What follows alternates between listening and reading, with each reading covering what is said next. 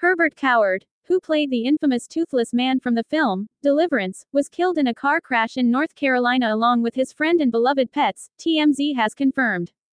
Coward was making a left turn out of a parking lot after a medical appointment in Haywood County Wednesday, when his silver Nissan was struck by another vehicle that tried to avoid him, according to the North Carolina Highway Patrol.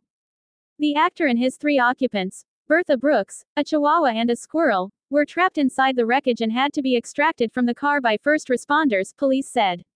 The four died at the scene. The other motorist, 16, suffered minor injuries and was taken to a local hospital out of an abundance of caution. Investigators did not charge the teenager because they determined no crime was committed.